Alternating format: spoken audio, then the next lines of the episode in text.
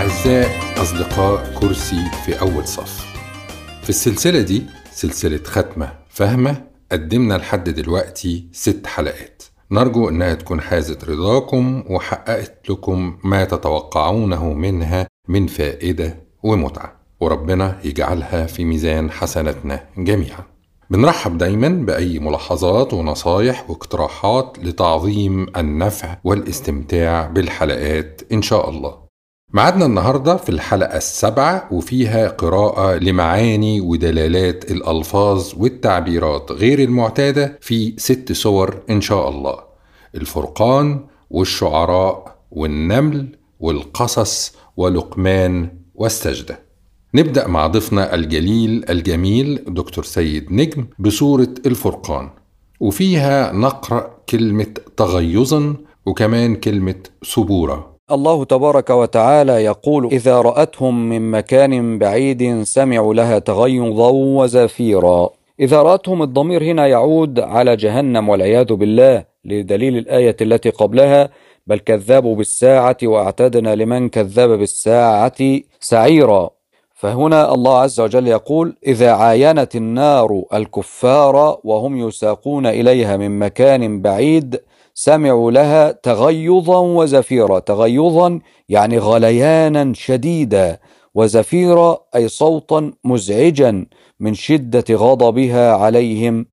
قول الله تبارك وتعالى وإذا ألقوا منها مكانا ضيقا مقرنين دعوا هنالك ثبورا الآية 13 يعني إذا رمي هؤلاء الكفار في جهنم في مكان ضيق منها مقرنين يعني مقرونة أيديهم إلى أعناقهم بالسلاسل دعوا على أنفسهم ثبورا يعني هلاكا دعوا على أنفسهم بالهلاك رجاء الخلاص من جهنم. فيرد عليهم لا تدعوا أيها الكفار اليوم هلاكا واحدا وادعوا هلاكا كثيرا لكن لن تجابوا إلى ما تطلبون بل ستبقون في العذاب الأليم خالدين. نسأل الله تعالى أن يعيذنا وإياكم من النار بفضله وكرمه. نمضي في قراءة سورة الفرقان ونصل لحجرا محجورة وده خطاب من الملائكة للكفار. هنا حوار غير تقليدي ما بنقابلش كتير مواقف قرآنية الملائكة بتخاطب فيها الكفار. في بعض المواقف في الآخرة طبعا وده واحد منهم. قول الله تبارك وتعالى يوم يرون الملائكة لا بشرى يومئذ للمجرمين ويقولون حجرا محجورا. يوم يرون الملائكة عند الاحتضار وفي القبر ويوم القيامة على غير الصورة التي اقترحوها لا لتبشرهم بالجنة ولكن لتقول لهم جعل الله الجنة مكانا محرما عليكم فحجرا محجورا أي جعل الله الجنة مكانا محرما عليكم. طيب مين أصحاب الرس؟ قول الله تبارك وتعالى في الآية 38 وعادا وثمود وأصحاب الرس وقرونا بين ذلك كثيرا. وعادا وثمود أي أذكر قوم عاد وثمود الذين أهلكهم الله تبارك وتعالى. وأصحاب الرس أي أصحاب البئر والرس بئر رس فيها قوم نبيهم أي رموه فيها ودسوه في التراب. وقرونا بين ذلك كثيرا أي ودمرنا بين من ذكرنا من الأمم قرونا كثيرا. فهذا شروع في عرض أمم كذبت رسلها وردت دعوة الحق التي جاءوا بها فأهلكهم الله تعالى ليكون هذا عظة للمشركين لعلهم يتعظون فيما ذكر من الأمم السابقة. ومن هدايات هذه الآية بيان سنة الله تبارك وتعالى في إهلاك الأمم بعد الإنذار والإعذار إليها وبيان عاقبة المكذبين وما حل بهم من دمار وعذاب. صلوا على خير الأنام. المصطفى البدر التمام صلوا عليه وسلموا. يشفع لنا يوم الزحام. صلوا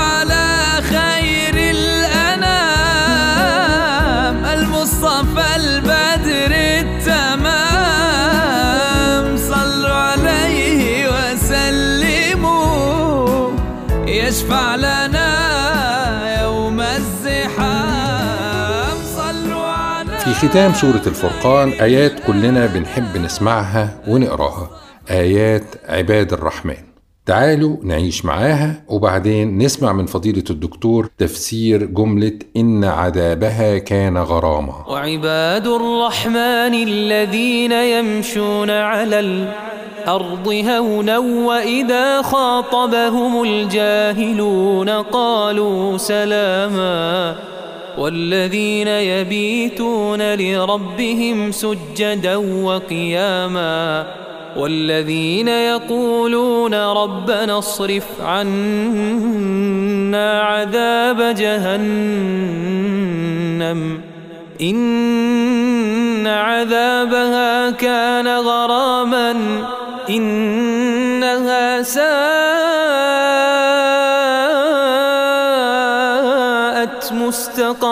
ومقاما والذين إذا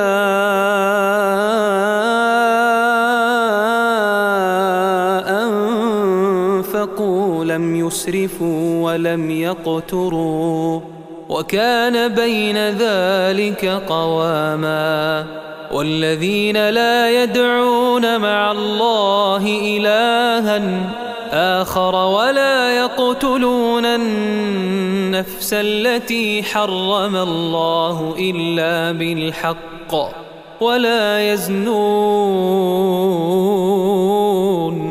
ومن يفعل ذلك يلقى أثاما يضاعف له العذاب يوم القيامة ويخلد فيه مهانا إلا من تاب وآمن وعمل عملا صالحا فأولئك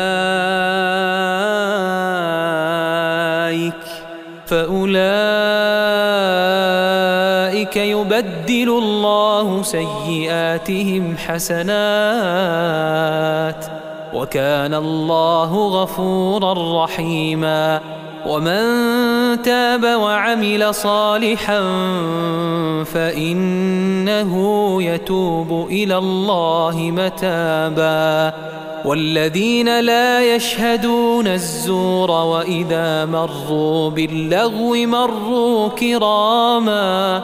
والذين إذا ذكروا بآيات ربهم لم يخروا عليها صما وعميانا والذين يقولون ربنا هب لنا من أزواجنا وذريتنا قرة أعين وجعلنا للمتقين إماما أولئك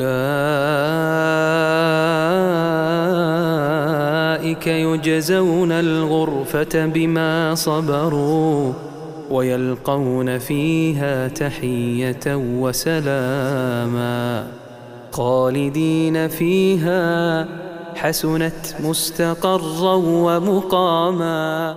الآية 65 من سورة الفرقان. أي ومن صفات عباد الرحمن الذين يقولون ربنا اصرف عنا عذاب جهنم أي ادفعه عنا بالعصمة من أسبابه ومغفرة ما وقع منا مما هو مقتض للعذاب.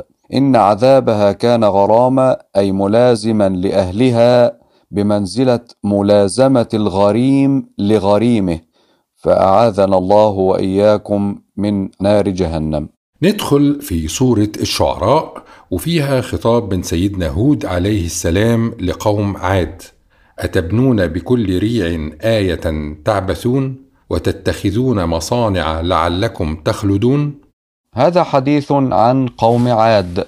كذبت عاد وعاد اسم أبي القبيلة وسميت القبيلة به. كذبت عاد أخوهم هود أخوهم في النسب. فاتقوا الله أي خافوا عقابه فلا تشركوا به شيئا. ثم أتبنون بكل ريع يعني أتبنون بكل مكان عال مرتفع. آية تعبثون أي قصرا مشيدا عاليا مرتفعا. تعبثون أي ببنيانكم حيث تبنون ما لا تسكنون. وتتخذون مصانع أي حصونا منيعة وقصورا رفيعة لعلكم تخلدون أي كأنكم تأملون الخلود في الأرض وترجونه.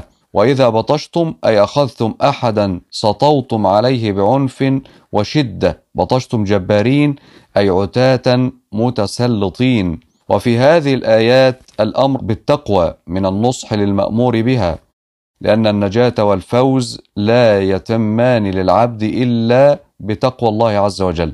وأنه ينبغي للعبد ألا يسرف فيبني ما لا يسكن ويدخر ما لا يأكل.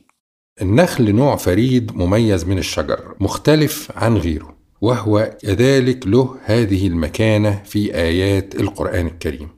وفي الحلقات السابقة سمعنا من حضرتك أوصاف مختلفة ليه وطبعا وجوده بكثرة في الجزيرة العربية بيئة نزول الذكر الحكيم له دور في الاهتمام بيه. لما ربنا سبحانه وتعالى ما بين الحين والآخر بيلفت نظر الكافرين للتأمل فيه.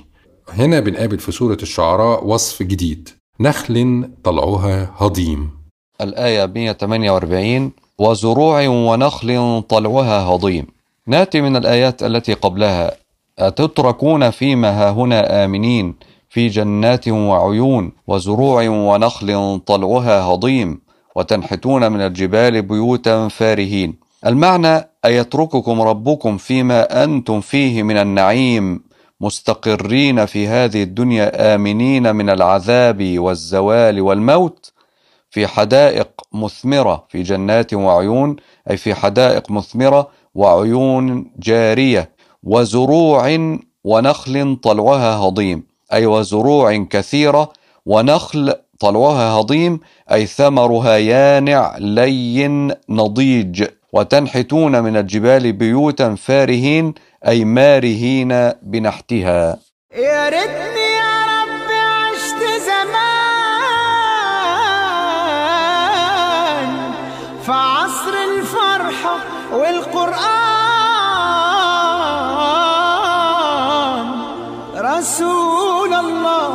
أصلي وراه ويدعي لي في كل أذان. رسول الله عظيم شانك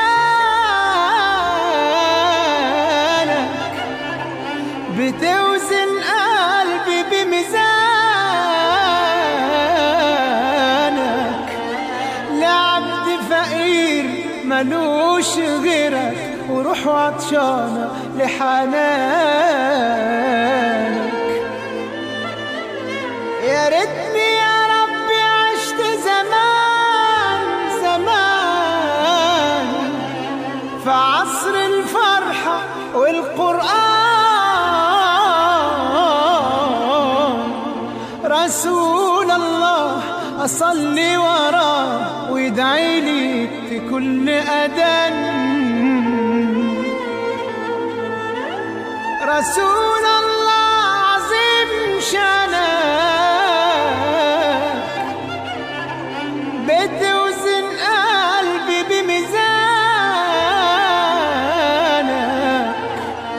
لعبد فقير ملوش غيرك وروح عطشانة لحنانك ما زلنا مع سورة الشعراء وبنقرأ فيها عذاب يوم الظلة. قول الله تبارك وتعالى فكذبوه فأخذهم عذاب يوم الظلة إنه كان عذاب يوم عظيم.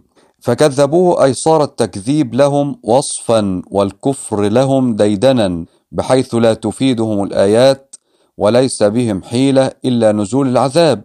فأخذهم عذاب يوم الظلة أظلتهم سحابة فاجتمعوا تحتها مستلذين لظلها غير الظليل.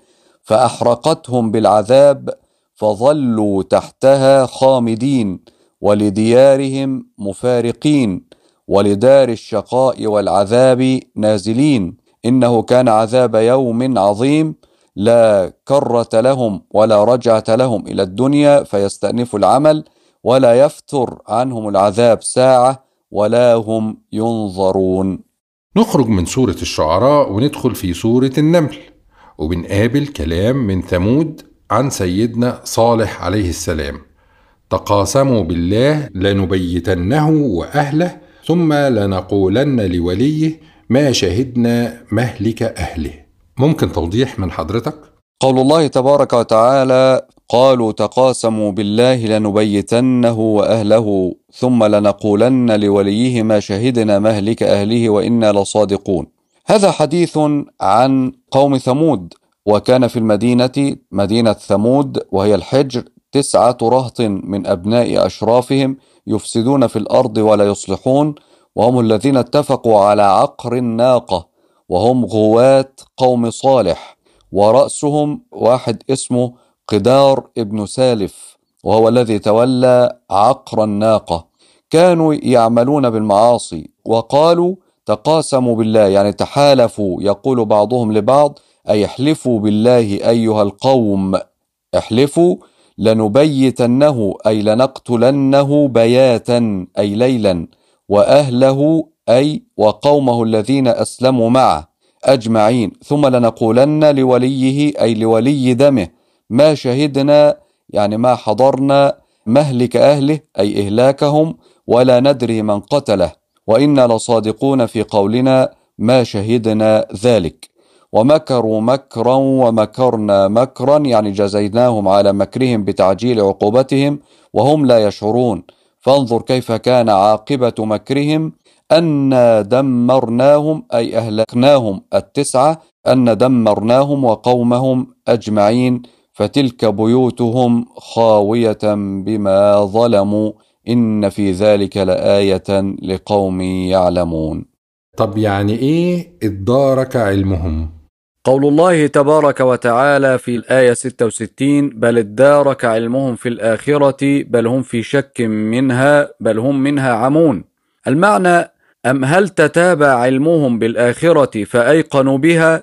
لا بل هم في شك وحيرة من الآخرة بل قد عاميت بصائرهم عنها وقيل معنى ادارك أي تدارك علمهم في الآخرة لأنهم رأوا كل ما وعدوا به وعاينوه وقيل معناه تتابع وتلاحق وإيه معنى ردفة؟ الآية 72 يقول الحق تبارك وتعالى فيها قل عسى أن يكون ردف لكم بعض الذي تستعجلون المعنى أن الله تبارك وتعالى يقول لرسوله عليه الصلاة والسلام قل للمكذبين بالبعث وبالساعة قل عسى أن يكون ردف لكم أي قرب منكم وأوشك أن يقع بكم بعض الذي تستعجلون من العذاب. عندنا برضو في سورة النمل في وصف لحال الناس ساعة الموقف العظيم يوم القيامة كلمة داخرين. الآية 87 يقول الحق تبارك وتعالى ويوم ينفخ في الصور ففزع من في السماوات ومن في الأرض إلا من شاء الله وكل أتوه داخرين. هنا يخوف الله تبارك وتعالى عباده ما أمامهم من يوم القيامة وما فيه من المحن والكروب ومزعجات القلوب فيقول الله لهم ويوم ينفخ في الصور ففزع بسبب النفخ فيه من في السماوات ومن في الأرض أي انزعجوا وارتاعوا وماج بعضهم ببعض خوفا مما هو مقدمة له. إلا من شاء الله يعني إلا من أكرمه الله وثبته وحفظه من الفزع. وكل يعني من الخلق عند النفخ في الصور أتوه داخرين. داخرين أي صاغرين ذليلين. كما قال تعالى إن كل من في السماوات والأرض إلا آتي الرحمن عبدا. ففي ذلك اليوم يتساوى الرؤساء والمرؤوسون في الذل والخضوع لمالك الملك. ننتقل لسورة القصص ونرجع مرة أخرى لجانب من جوانب قصة سيدنا موسى عليه السلام بعد خروجه من مصر. لما راح مدين وقابل امرأتين تذودان وقالوا له لا نسقي حتى يصدر الرعاء. يقول الحق تبارك وتعالى ولما ورد ماء مدين وجد عليه أمة من الناس يسقون ووجد من دونهم امرأتين تذودان قال ما خطبكما؟ قالتا لا نسقي حتى يصدر الرعاء وأبونا شيخ كبير المعنى ولما وصل سيدنا موسى إلى ماء مدين الذي يستقون منه وجد جماعة من الناس يسقون مواشيهم ووجد من دونهم امرأتين تذودان يعني تحبسان أغنامهما عن الماء حتى يسقي الناس. قال لهما موسى عليه السلام ما شأنكما لا تسقيان مع الناس؟ قالتا له عادتنا أن نتأنى فلا نسقي حتى ينصرف الرعاة يصدر الرعاء يعني ينصرف الرعاة حذرا من مخالطتهم. وأبونا شيخ كبير السن لا يستطيع أن يسقي فاضطررنا لسقي أغنامنا.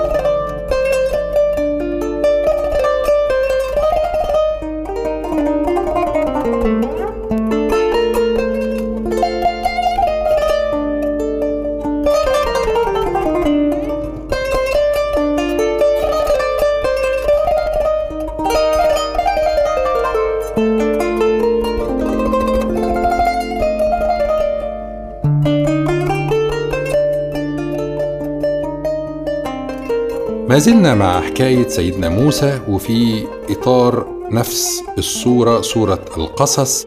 ربنا بيخاطبه ويقول له واضمم إليك جناحك من الرهب. إيه المقصود بالرهب؟ يقول الحق تبارك وتعالى أسلك يدك في جيبك تخرج بيضاء من غير سوء واضمم إليك جناحك من الرهب. فذلك برهانان من ربك إلى فرعون وملئه. إنهم كانوا قوما فاسقين. الآية 32 هنا ربنا تبارك وتعالى يتحدث إلى سيدنا موسى عليه السلام وأراه آية أخرى وهي آية اليد أسلك يدك أي أدخلها في جيبك تخرج بيضاء من غير سوء فسلكها وأخرجها فكما ذكر الله تبارك وتعالى فكانت بيضاء كالثلج. واضمم إليك جناحك من الرهب يعني ضم جناحك وهو عضدك إلى جنبك يزول عنك الرهب والخوف.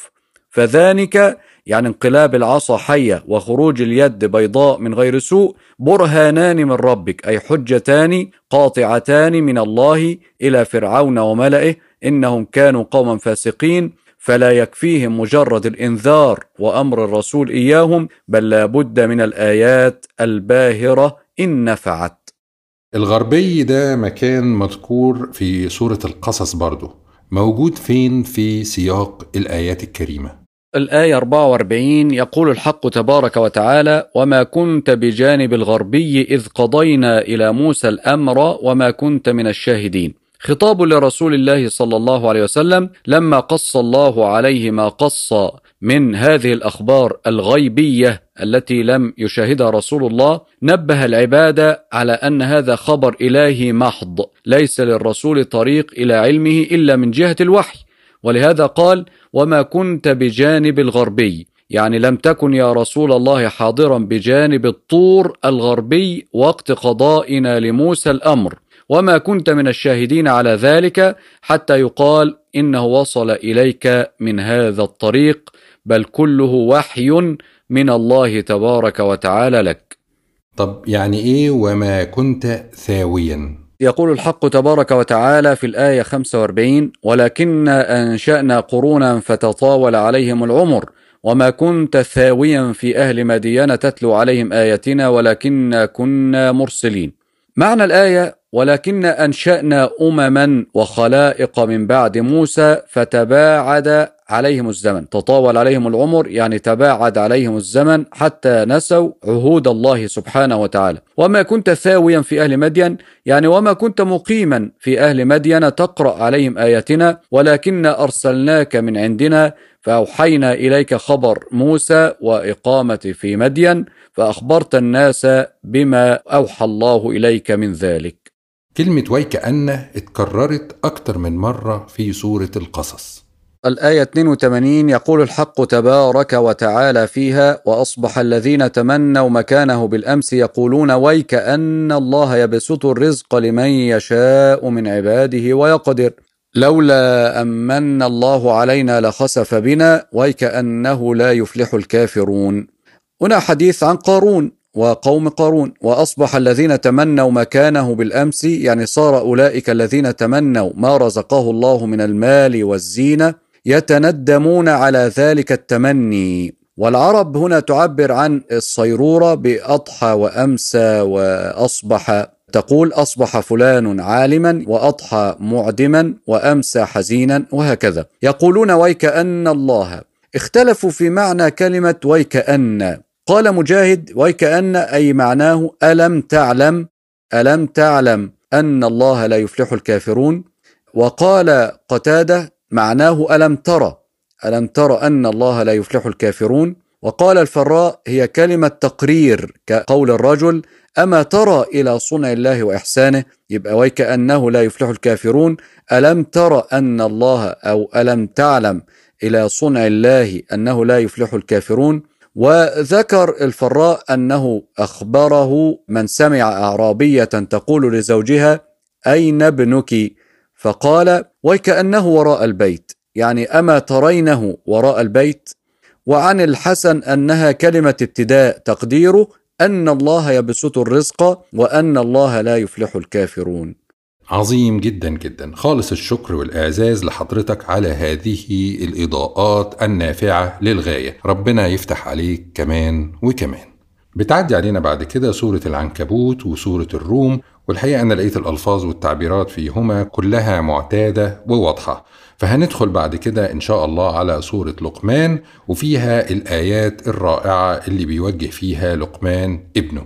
نسمعها وبعدين نسمع من حضرتك يعني إيه لا تصعر خدك للناس. وإذ قال لقمان لابنه وهو يعظه يا بني لا تشرك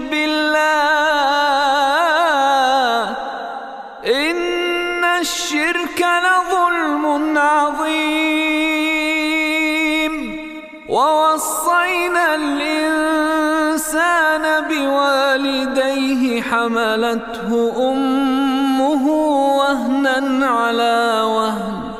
حملته أمه وهنا على وهن وفصاله في عامين.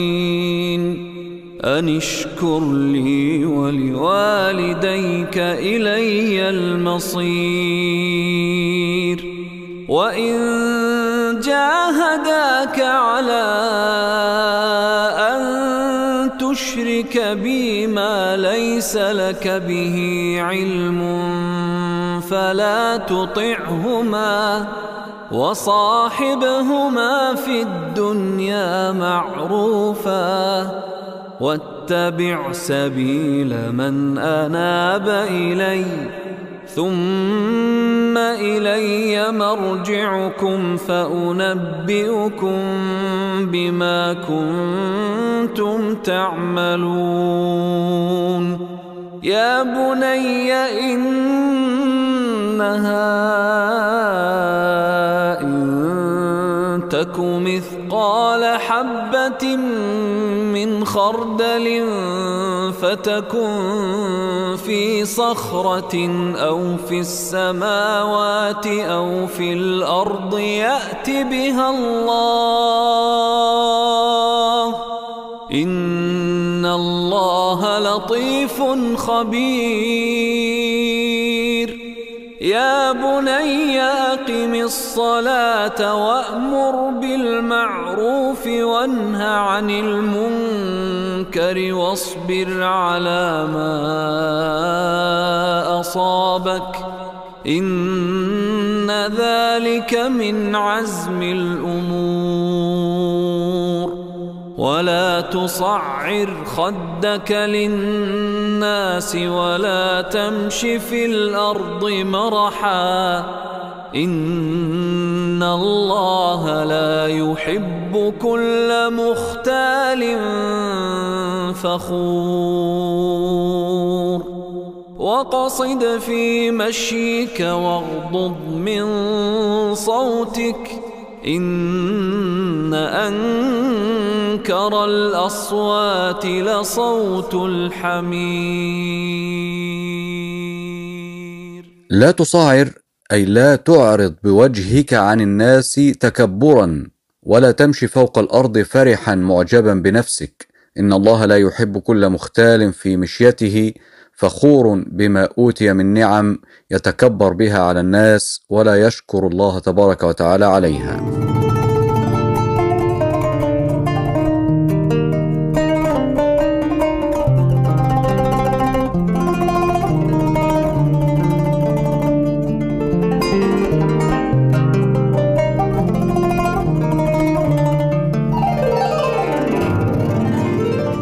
نفس الصورة لقمان قرب نهايتها في آية كده نسمعها وبعدين نسمع تفسير حضرتك لها لأن فيها تعبير موج كالظلل وكلمة مقتصد وكلمة خطار وهي كلمات الحقيقة محتاجة مساعدة من حضرتك لاستيعابها. وإذا غشيهم موج كالظلل دعوا الله دعوا الله مخلصين له الدين. فلما نجاهم إلى البر فمنهم مقتصد وما يجحد بآياتنا إلا كل ختار كفور. هنا ذكر الله تبارك وتعالى حال الناس عند ركوبهم البحر وإحاطة الأمواج بهم كالظل فوقهم وإذا غشيهم موج كالظلل يعني أحاط بهم موج كالظل فوقهم. هؤلاء الناس يخلصون الدعاء لله رب العالمين والعبادة. فلما نجاهم إلى البر انقسموا إلى فريقين. فرقة مقتصد فمنهم مقتصد أي لم تقم بشكر الله على وجه الكمال بل هم مذنبون ظالمون لأنفسهم. وفرقة كافرة بنعمة الله جاحدة لها. ولهذا قال وما يجحد بآياتنا إلا كل ختار كفور. ختار أي غدار. ومن غدره أنه عاهد الله تبارك وتعالى لئن أنجيتنا من البحر وشدته لنكونن من الشاكرين. فغدر ولم يف بذلك. كفور يعني بنعم الله فهل يليق بمن نجاهم الله من هذه الشدة إلا القيام التام بشكر نعم الله؟ نوصل بقى لآخر سورة معانا النهاردة وهي سورة السجدة وفيها آية واحدة ونرجو من حضرتك إلقاء الضوء عليها. الآية الكريمة اللي بتبدأ ب ولنذيقنهم من العذاب الأدنى دون العذاب الأكبر إيه هو العذاب الأدنى وإيه هو العذاب الأكبر؟ الله عز وجل يقول في سورة السجدة الآية 21 ولنذيقنهم من العذاب الأدنى دون العذاب الأكبر لعلهم يرجعون. أي لنذيقن هؤلاء المكذبين الخارجين عن طاعة ربهم من المحن والبلاء. العذاب الأدنى أي المحن والبلاء في الدنيا قبل العذاب الأكبر المعد لهم في الآخرة. اللي هو العذاب الأكبر المعد لهم في الآخرة إن لم يتوبوا لعلهم يعودون إلى طاعة ربهم سبحانه وتعالى. تحية كبيرة جدا تليق بحضرتك وبما تفضلت به اليوم من تفسيرات وشروحات تهيئ لنا قراءة أكثر فهما واستيعابا وتدبرا للذكر الحكيم. وتحية كبيرة جدا لأصدقاء كرسي في أول صف. على حسن استماعهم ومتابعتهم. وعلى موعد آخر مع الحلقة الثامنة بإذن الله من ختمة فهمه